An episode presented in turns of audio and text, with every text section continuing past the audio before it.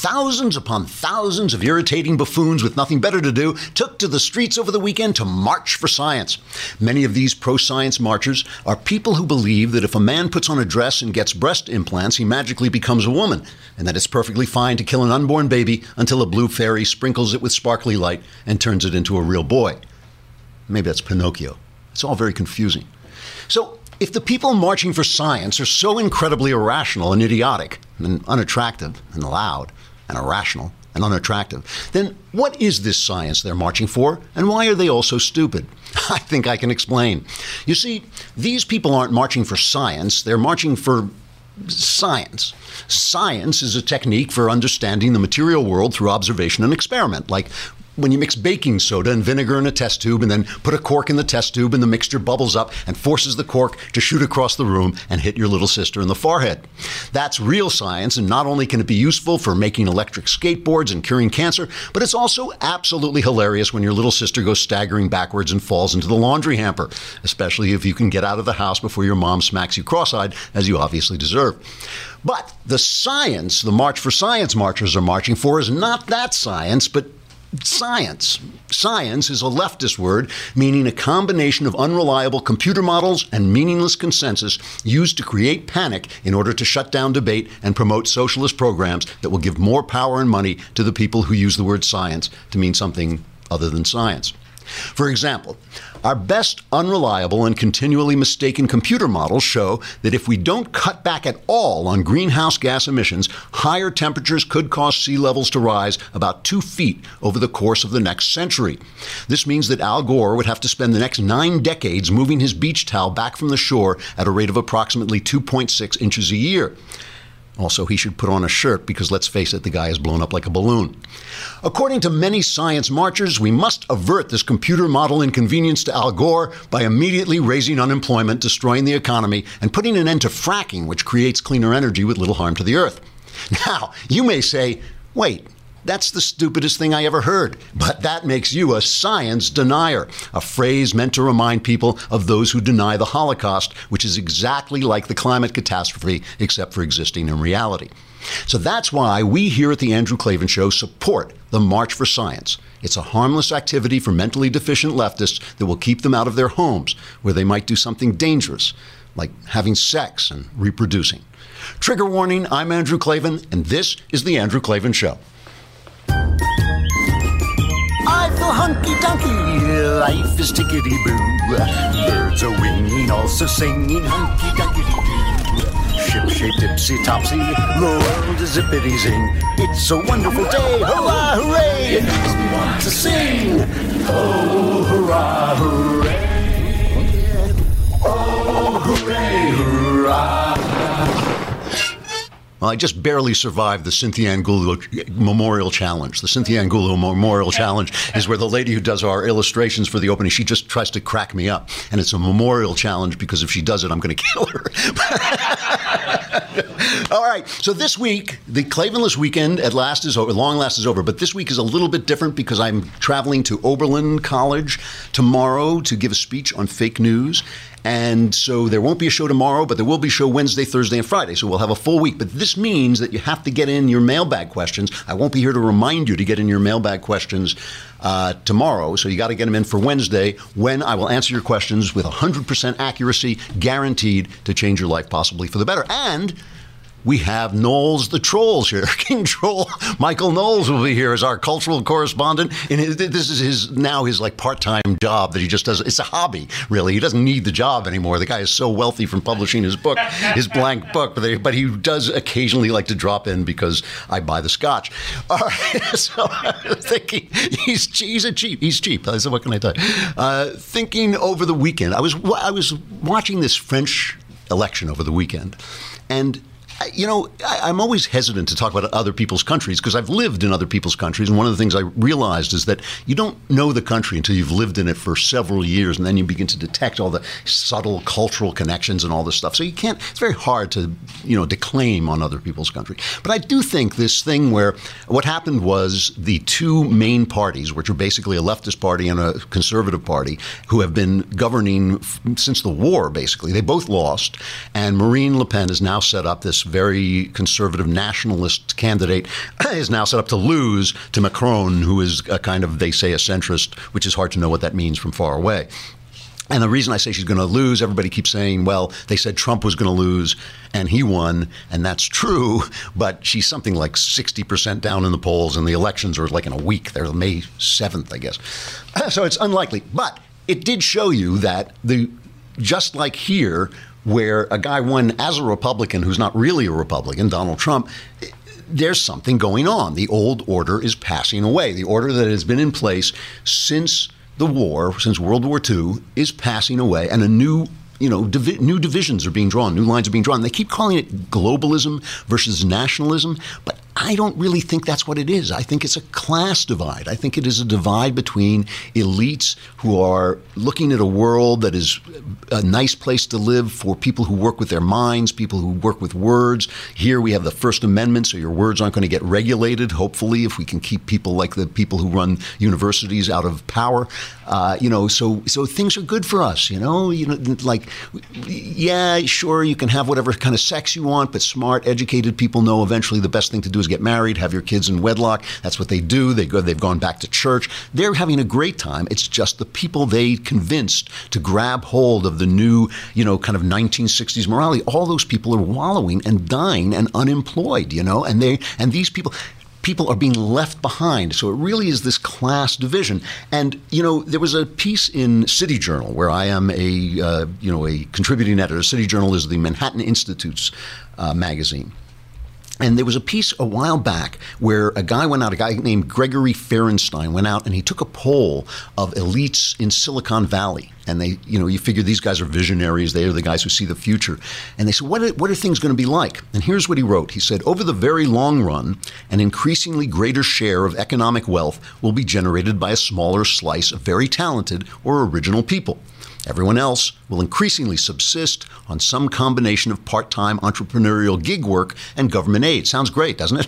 it's like it's like there's, going to be six guys in Silicon Valley making a fortune, and you're going to get government aid. So the way the Valley elite see it, everyone can try to be an entrepreneur. Some small percentage will achieve wild success and create enough wealth that others can live comfortably. Many tech leaders appear optimistic that this type of economy will provide the vast majority of people with unprecedented prosperity and leisure, though no one quite knows when. And I talked to this guy, Gregory, and he was saying, you know, it's going to be great. It'll all be Burning Man. You know, you sit around, you'll take drugs, you'll be so creative. You don't need a job. You'll get a, go- a guaranteed government income because Bill Gates will be so rich, he'll be able to be taxed to give you a guaranteed income no matter what you do. And like, I said to him, so where's the meaning of life? You know, where's your dignity as a person who creates something and who makes something, who supports a family? Where, where's your honor? Where's your sense of usefulness in the world? Oh, you know, you, you know what? Who you don't need that. So this is, you know, so you wonder why people are dying of OxyContin addiction. This is why, because elites have left these people behind, and it's weird. It is weird for me personally, if I may add a personal note. I, I'm in a class war on the other side. You know, because I'm an elite. You know, there's not. I'm a guy who works. I work with my mind. You know, I've done well with with what I do. You know, I've been a big mystery novelist and a screenwriter, and it's been a good life and all this stuff. You know. I'm I'm on that side. I go to the opera. I drink white wine. I eat brie cheese. I do all that terrible stuff. I know. Get out. Get out. But it's like I can't. I you cannot have a system that just leaves everybody else behind. So, you know, I was watching, let's play Marine Le Pen. Here is Marine Le Pen. And, and remember, her father was one of the great, you know, these guys, the right wing in Europe has a kind of fascist tinge to us, to it that the right wing in America does not have because we support the Constitution and that keeps us from becoming bad guys. But her father was really uh, a very, he was anti Semitic and he was, you know, hyper nationalist. But she has kind of toned that down a little bit. But listen to her speech at getting into the runoff. So she won this level, and now she has to go on and into a two person runoff. And listen to what she says. French people have to take on board that historical challenge because the challenge of that election is mm, wild globalization, which attacks our very civilization. It's a very simple choice for France.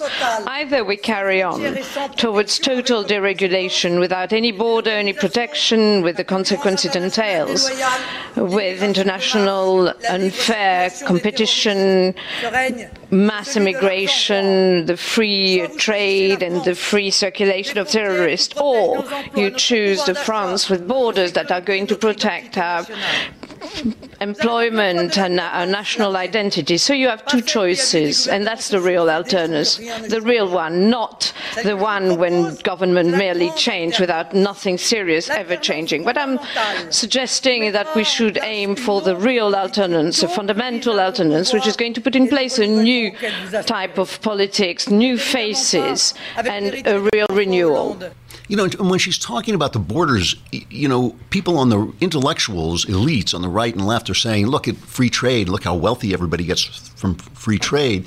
And yes, that's true if you don't mind the fact that free trade means your job goes to Mexico or your goes to some other place where they can do it cheaper and you're now out of work. And there's got to be some kind of solution to that. It's it's not going to be, you know, a guaranteed income and OxyContin. That's just not going to work for t- too many people. And the whole thing about ideas is ideas have to work. It's not enough for them to be good and noble and true. They also have to work. Nobody's going to sit around and celebrate liberty when his kid is starving. Nobody's going to sit around and, you know, uh, celebrate free speech if if he can't, uh, you know, feed his family. That's why the left is always saying, "Don't let a good crisis go to waste." Because when the crisis hits, then that's when they can move in and get government power and destroy the Constitution and all the things the Democrats love to do. Listen to Trump; he sounds exactly like Le Pen. This is Trump's message for, uh, the, you know, his weekend message. A new optimism is sweeping our country as we return power from Washington and give it back to the American people where it belongs. For too long, American workers were forgotten by their government, and I mean totally forgotten.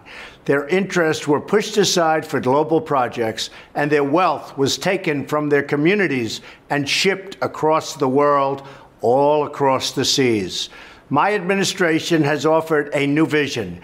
The well being of the American citizen and worker will be placed second to none. And boy, do I mean second to none. And you know, and people when the elites hear this say, "Oh, it's dark, it's dark." Yeah, because things are going great for them. You know, they're not sitting around wondering what they're going to do, where, where the meaning of their life is coming from. And the borders, you know, this is a really tough one because I am a committed anti racist. I believe racism is a sin against the image of God. I truly do. But I also believe that France is made of French people. America is not made of, you know, English people. America is made of anybody who will embrace the Constitution. It has been that way from the beginning. It has always been that way that you can come here and, you know, did they envision that the world would get as as vast and as many people would come to America as have come? I don't know whether they envisioned that or not, but the fact is that has always been true of America that you can come here and become an American. Ain't true in France. It's never been true in England and Germany. There were always places that had a kind of blood and soil uh, nature. It just it was just natural to them to do that. That's how the countries were formed. So when they, you know, when people say, "Well, let's open our borders and let anybody come in," there's a reason people get upset. You know, if you bring in Islamic people who think like, yeah, you know, Sharia law would be a better idea. You know, maybe that's not such a good thing. I mean, I, for me, it's all about the ideas. But I can understand why in France there's a racial element or at least a cultural element to it. I can understand why in England, I don't think there should ever be that element in America. But I can understand why European countries might you know, embrace a little bit of blood and soil and get out of hand still. But this is the problem. See, this is the thing. This is the thing. When a realignment like this comes, when a realignment like this comes, it's dangerous. Doesn't mean it's wrong. Doesn't mean it won't result in good things. It's dangerous. And what is at risk is liberty. That's what's at risk because both the, the people, let's call them, and the elites are perfectly capable of destroying liberty. You know, nobody, you know, liberty is a tough thing. It's always it's always a minority it's always supported by a minority. There's always a minority who believes people should be free because people should be free means the guy who disagrees with you should also be free. It's very easy to think you should be free. The government the government just has to tell people to do what you're doing and then you're free. That's what that's what most people believe. There's a guy in the New York Times writing today about how, you know, hate speech hate speech isn't free speech. This is the new thing on the left. Hate speech isn't free speech. Yes, it is. Hate speech is free speech because who decides? Who decides what's hate speech? I, you know, if I decide that saying hate speech isn't free speech is hate speech. Can I silence you? You know, it's like who decides? Nobody. It's just you just have to let the ideas out there and let the best idea win. So we're, we're watching this, and all I can say is that the elites are clueless to what's happening, and so we need the elites. The elites defend liberty when they get the chance, when they have the ideas. That we need to defend certain ideas. You need elites to defend ideas, but they are clueless. I mean, they've been talking about the 100 days. You know, the 100 days are coming up. I'm going to pause here and say goodbye to Facebook and YouTube, but stick with us at thedailywire.com because you will get Michael Knowles. And getting Michael Knowles is one of the great experiences of human life. I'm lying, but come on over to thedailywire.com.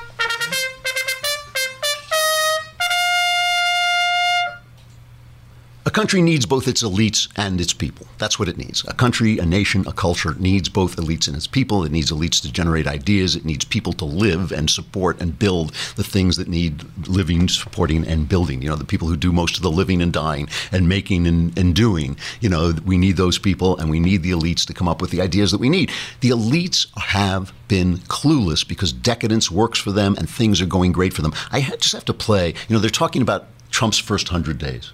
And has he succeeded? And obviously, he made all these promises, and the promises haven't come true yet. George Galapagos on uh, ABC has on Bill Cunningham, radio host Bill Cunningham, to ask him what's happening in real in the real world.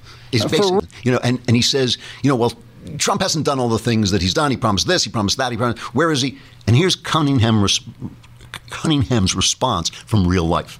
For real people, it's about jobs, the economy, and immigration. Think about this. Since he took office, about $2.5 trillion have been put into the American economy through the stock market. The regulation cutback in one study had saving American businesses about $86 billion just in one year. With immigration, Ohioans, Monroe, Ohio has an MS 13 problem. Pike County, east of Cincinnati, has an MS 13 marijuana grow operation. If you cut down on illegal immigration, you cut down on criminal aliens and you cut down on heroin. 3,000 Ohioans are going to die this year from heroin overdoses. All of that's not coming from Tennessee, it's coming from Guadalajara. So everywhere I look, whether it's regulations, the stock market, energy, coal is going to come back, infrastructure, I see successes everywhere. And so when I listen to the coastal elites talk about how Trump's doing this and Trump's doing that, I think about normal Americans like me, and I'm darn proud to have him as our president. Hmm. You know, now that's something something that George Sakalopoulos has never heard before. And he then turns to his panel and says, let's talk to some intelligent people from New York. That's what he says, from the coast. yeah, he does, I swear. I'm sure he didn't mean it quite the way it came out. You know, all, all I can tell you is this 100 days thing, I, fine, you know, you need a, everybody needs a lead to write his article with. But if Trump passes a health care reform bill, and I'm not even talking about a repeal. I'm talking about something that reforms the health care system that Obama destroyed.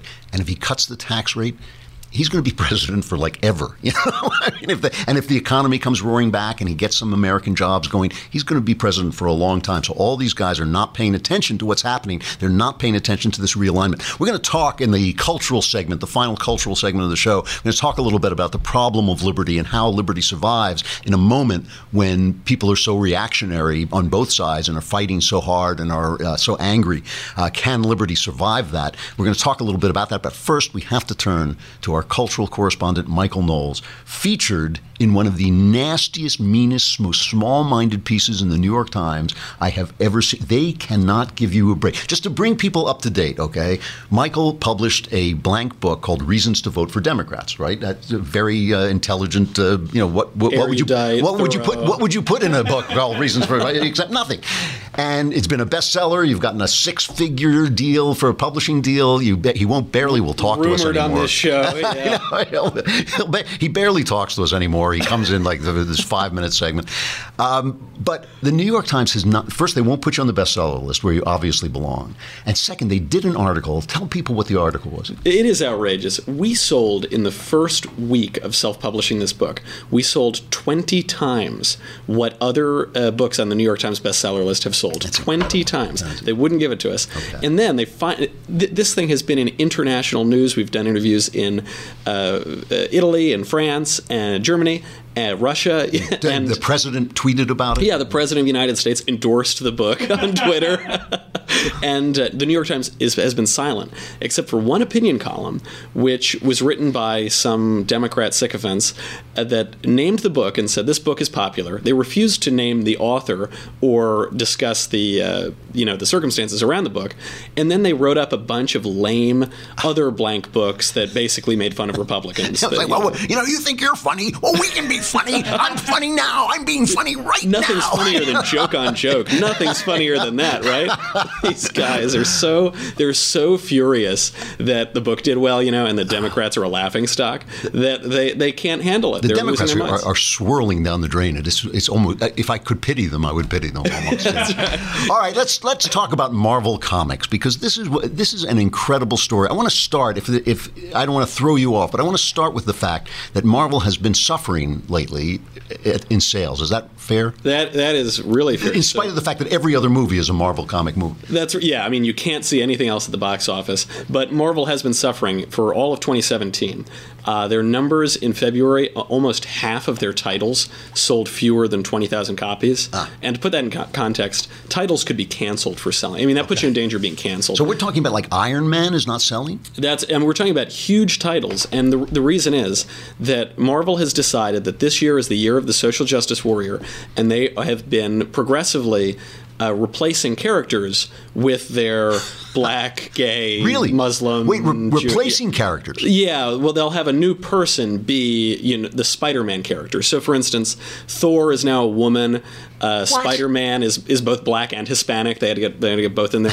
Uh, Captain America is, is black, and Iron Man is, is a black woman. And they have sort of different names, you, know. gotta But wait, wait. So Peter Parker, Spider-Man is not Peter Parker anymore. that's right. Uh, Spider-Man now is uh, uh, Morales. And uh, Iron Heart or Iron Man is Riri Williams, and they've just decided, you know, leave it to these guys to go a little on the nose. They couldn't slip in one at a time. It's this barrage of uh, progressivism, and as a result, their sales have, have plummeted. yeah, I think we got to get the guy who came up with this idea and give him a raise, right? Like- Well, it, it is amazing because they Marvel has had to answer for this, and the VP of Sales, David Gabriel, first said, "quote He, he obviously is blaming the consumers. He says, "What we heard was that people didn't want any more diversity. oh, those nasty. They didn't want it. That's what we heard. Whether we believe that or not, I don't know that that's really true. That's what we saw. Any character that was diverse, people were turning their noses up at.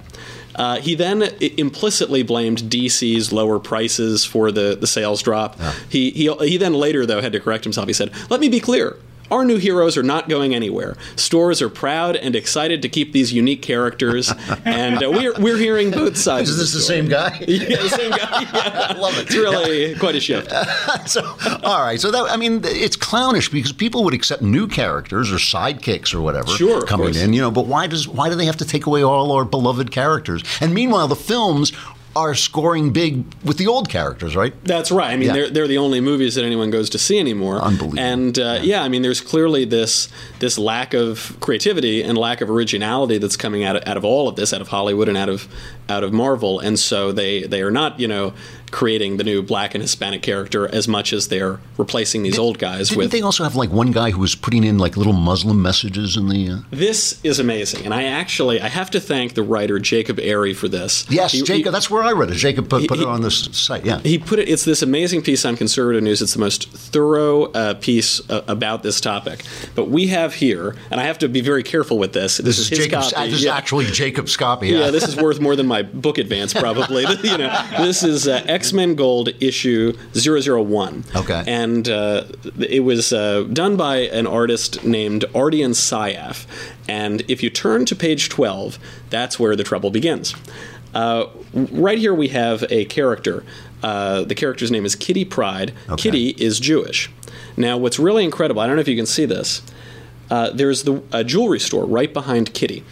Now, the only letters that are not obstructed by pieces of hair or Don't another tell letter. me. Don't tell me. J E W. You gotta be The me. global financial elite, or, you know, I, don't, I forget all those terms the alt-right was using, but right. yes, Jew is the word right behind this Jewish character. Seems coincidental. Then, if you look uh, further down in the frame, or I'm sorry, on the right over here, you'll see the, the words, we support our troops, but one of the bystanders' heads is blocking the word support. So that that is obviously more subtle than writing Jew right behind the character's head. Okay. What But- is the what is the two twelve? I see this thing two twelve. so the number 212, very prominent number, and no one really knew what it meant uh, going into it. Uh, the the artist is an Indonesian Muslim. The number 212 refers to December 2nd, 2016, when the uh, Jakarta governor Basuki Tjahaja Purnama, uh, who is one of the only Christian politicians in the country, was protested for perceived blasphemy against Islam. And by the way, the perceived blasphemy was simply to say that uh, Indonesian Muslims should elect a Christian politician and Oh, not, okay, not only a Muslim politician. Uh, that's that's what that number refers to, um, and uh, that that one seems a little esoteric, but I think the the other examples will highlight it.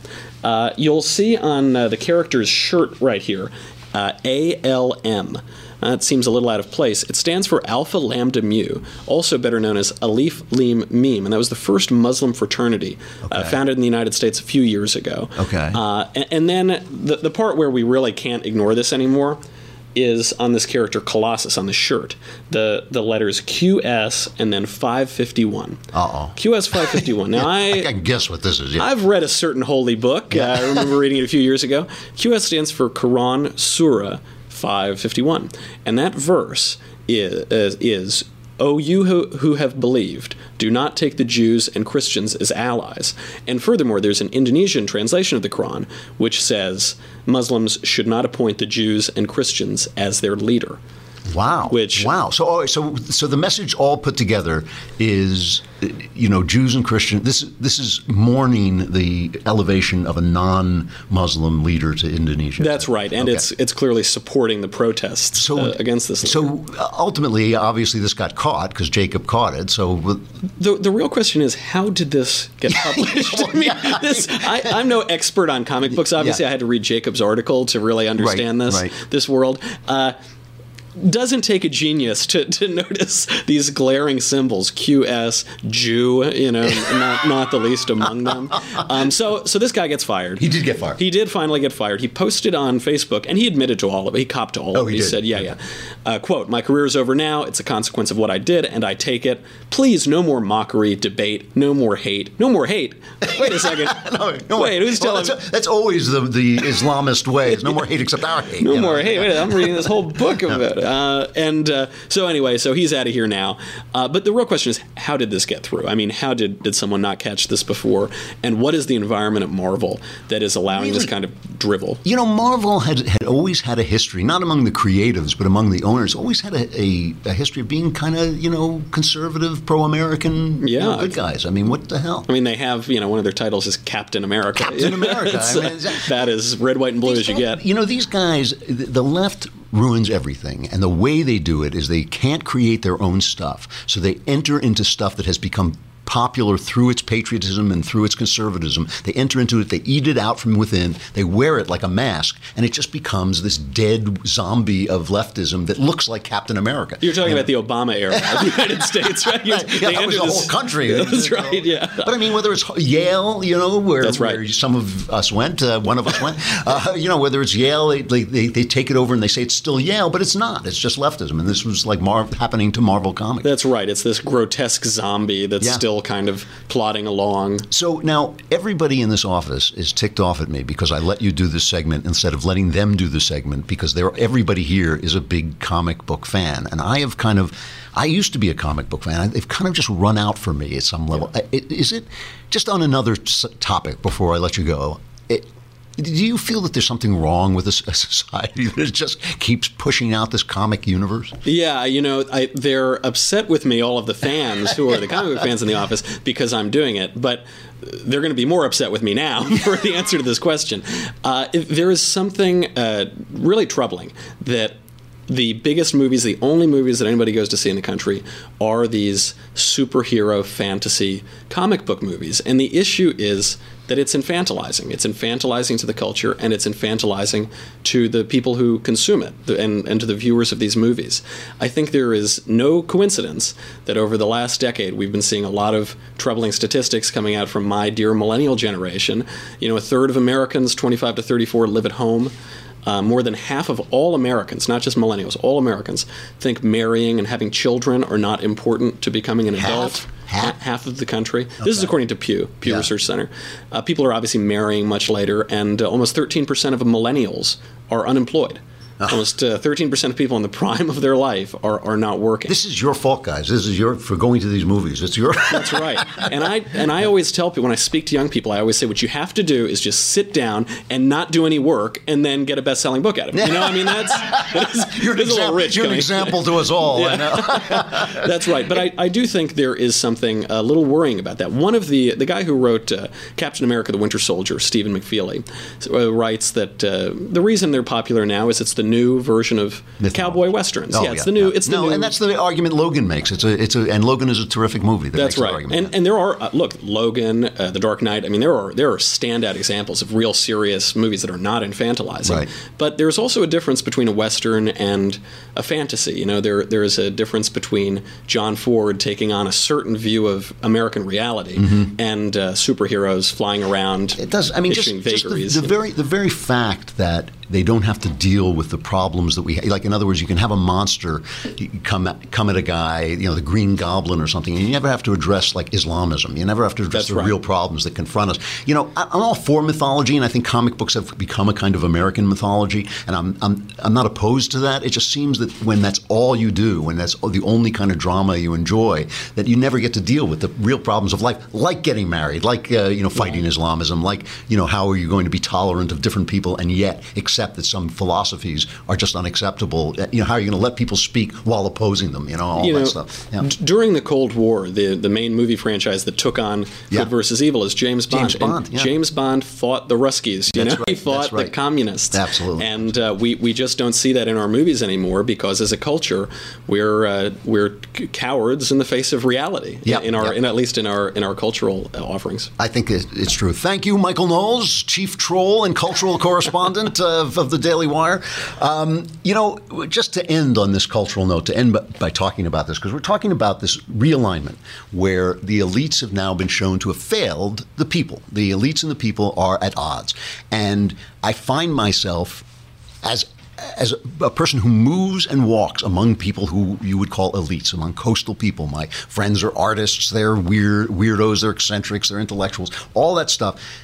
I find myself feeling like they have failed the people. They've failed to come up with the ideas that we need moving into this hyper technological age that are going to give people employment and meaning. And I think that stuff is going to come around. I do not believe in this vision of a robot, a world where robots build robots build robots, because I don't think, you know, I don't think that's going to stand. I don't think people will stand for it. I think we'll come up with, just like as we did in the last machine age, we will come up with new employments. You know, all those, uh, the Luddites who went around destroying the machines because they were destroying work during the Industrial Revolution, they didn't envision that with all the leisure that was created by the new machines, people would do new stuff.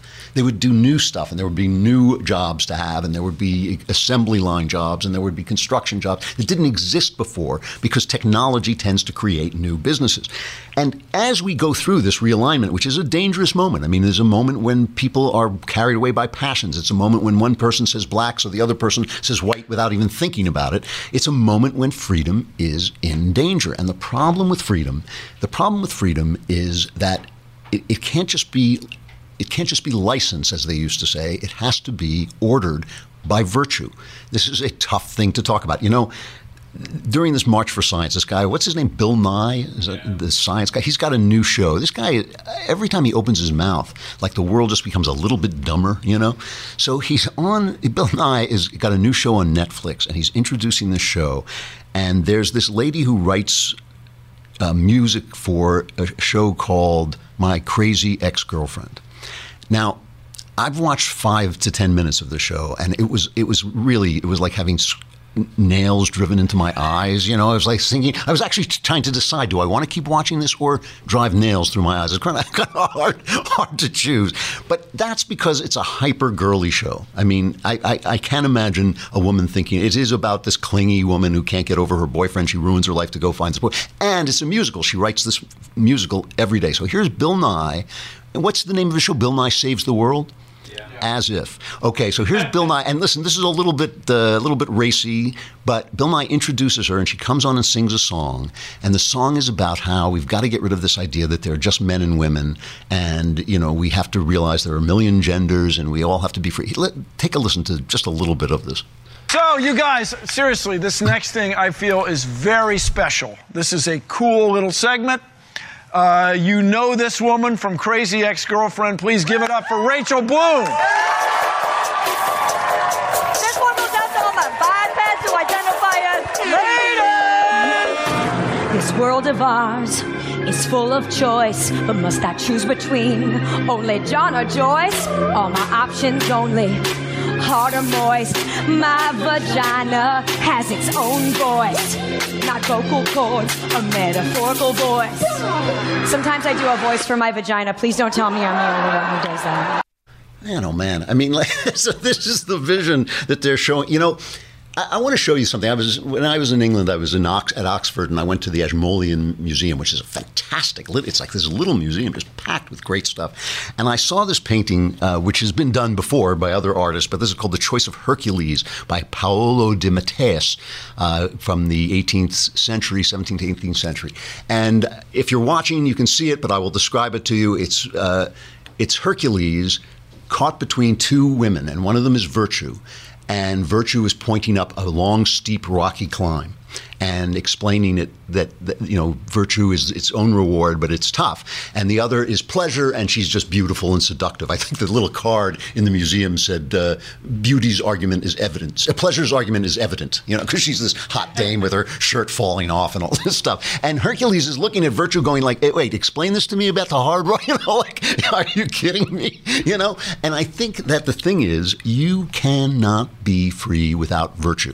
You know, people people yell at me because I refuse to set hard and fast rules about what I think your sexual life, your sexual life should be. Doesn't mean I don't have hard and fast rules about what I think my sexual life should be, but I refuse to set hard and fast rules about what other people's sexual life should be. But what I can tell you is true is that you have two choices. You can live as if your flesh were your life, or you can live as if your flesh is the language in which God is speaking the idea of your soul. That your flesh is simply it's not it's not a little container with Casper the ghost inside, you know, that Casper the ghost flies off to heaven. It is an expression of something else that is elsewhere, it is held within the mind of God. If you live as if your flesh were, you know, as if your voice were coming out of your vagina or your penis or anything like that, if you live as if that is your reality, you're not going to have a happy life. You are going to have a crap life, a second rate life, a second rate life. I don't care how much money you have. I don't care how many women you get. I don't care how many men, how, you know, how powerful you become. It's going to be a second rate life. If you live as if you were a soul, if you live as if your body were simply expressing your soul, even when tough things happen to you, you're going to have a joyful life. If you live like that, you can be free if you live like that, if enough people live with at least that idea in mind, they can be free. But if people live like that lady singing lives, they can't be free, you know? And it's just, it's, it's physical reality. You're going to get diseases. You're going to have children out of wedlock that the government has to take care of. You're constantly going to be going, why don't you take care of me? It's going to, you're going to be like the kid who wants to drive the family car, but then wants dad to pay for it after you wreck it, you know? And when you start to take other people's money, they are less free and you become less free and everyone is less free. Freedom requires virtue. So in this realignment, in this realignment, we're going to have to be, you know, there's going to have to be these annoying people like me that can be pretty annoying, you know, discussing what the meaning of virtue is, where you find it, how you find it, and what the ideas that are built on. You know, Edmund Burke ta- talks about this a lot. Every good thing you have comes from a tradition and a series of ideas. And the people who are trying to destroy that tradition and that series of ideas think that you will still have the good things when they're gone.